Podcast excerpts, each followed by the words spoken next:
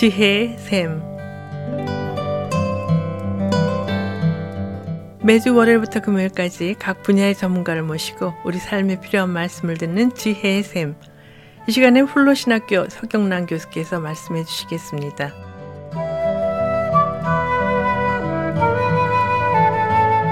안녕하세요. 오늘 저는 빌리 무어라는 사람의 화해 이야기를 이번 주와 다음 주에 두 주 동안 연속해서 소개해 드리려고 합니다.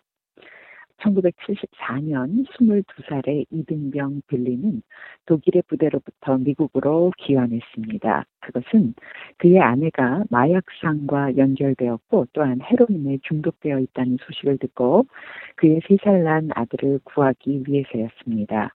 빌리는 자신의 아들을 데리고 트레일러로 이사를 했습니다. 그런데 빌리가 군대로부터 받는 체크는 그의 아내의 이름으로 나가고 있었고 체크의 수령자를 아, 수령자의 이름을 바꾸는 데는 90일을 기다려야 했습니다. 빌리는 그의 아들과 살기 위해 돈이 필요했기에 여러 자선단체와 군대의 도움을 청했지만 그 어느 누구의 도움도 받을 수 없었습니다. 빌리가 살고 있던 트레일러에는 먹을 음식도 없었고 가구도 없었습니다.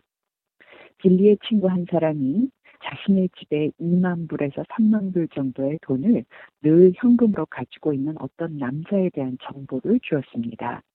그 당시에 빌리에게는 강도질을 하는 것만이 그의 경제적 문제에 대한 유일한 해결책과 같이 느껴졌습니다.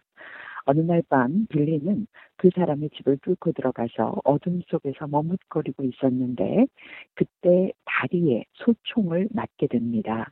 빌리는 극도의 두려움 가운데 그의 주머니에서 총을 꺼내서 총탄이 발사된 방향으로 쏘았습니다. 그리고 빌리는 누군가가 바닥에 쓰러지는 것을 듣고 그곳에 가서 쓰러진 사람의 주머니에서 현금이 꽉 찬 지갑 두 개를 꺼냈습니다. 그리고 지갑과 소총을 들고 나와서 트레일러로 왔습니다. 그 다음날 경찰들이 빌리에게 들어닥쳐서 조금이라도 움직이면 죽이겠다고 했습니다. 그때서야 빌리는 이제 자신과 자신의 아들의 생명이 끝났다라는 것을 알았습니다. 그는 자신의 가족들뿐 아니라 그 죽은 사람의 가족과 모두의 삶을 망쳐놓았다라는 것을 깨달았습니다.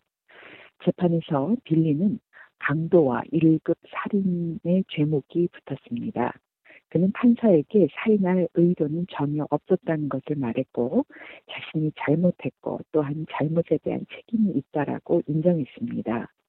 그런 다음 9월 13일 금요일 오전 10시에서 오후 2시 사이에 카운티 감옥에서 주립 감옥으로 옮겨져서 사형을 당하게 될 것이라는 그런 판결을 듣게 되었습니다.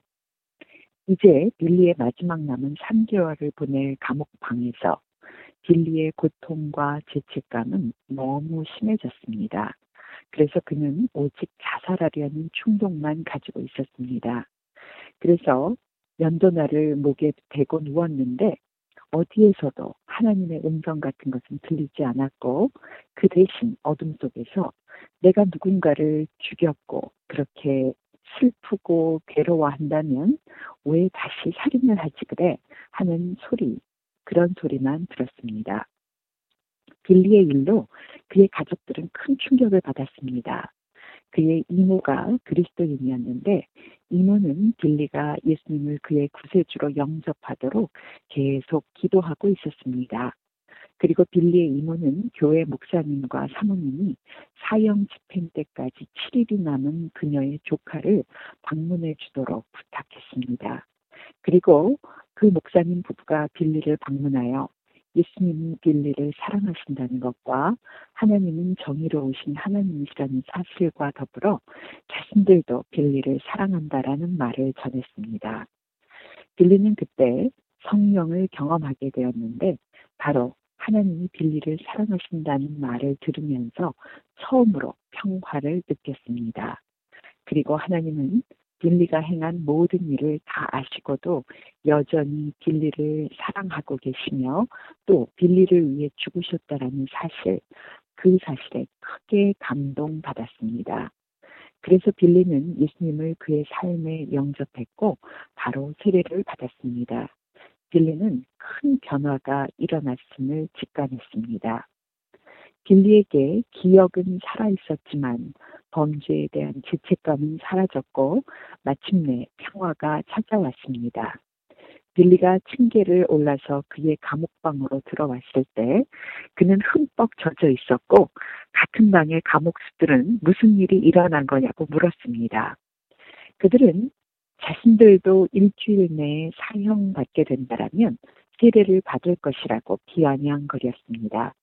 그런데 이상한 것은 9월 13일이 되었고 빌리는 죽을 준비를 하고 있었는데 그런데 그 금요일에 아무 일도 일어나지 않았습니다.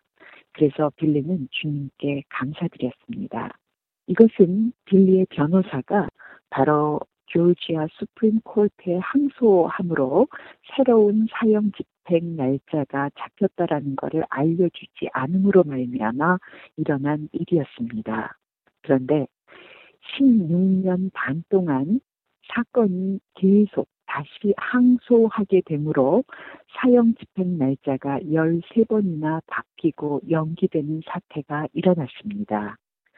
그러는 동안 빌리는 성경 말씀을 읽게 되고 공부하게 되고 그것뿐 아니라 그 감옥수들에게 성경을 가르치는 일도 감당했습니다. 그러면서 신학대학의 학위까지 얻게 되는 일을 경험합니다.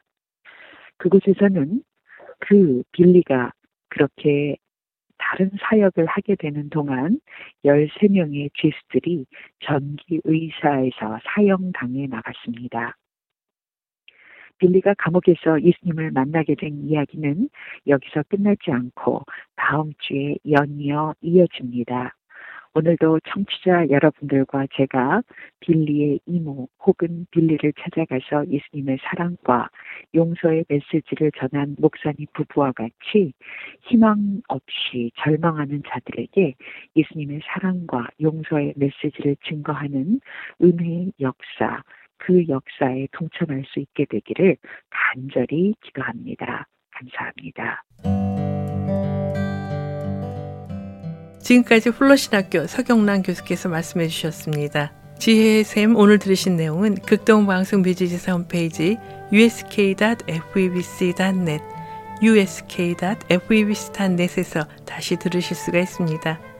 이 시간 방송을 들으시고 지혜의 샘 프로그램이나 극동방송에 대해 더 자세히 알기를 원하시는 분은 연락 주십시오.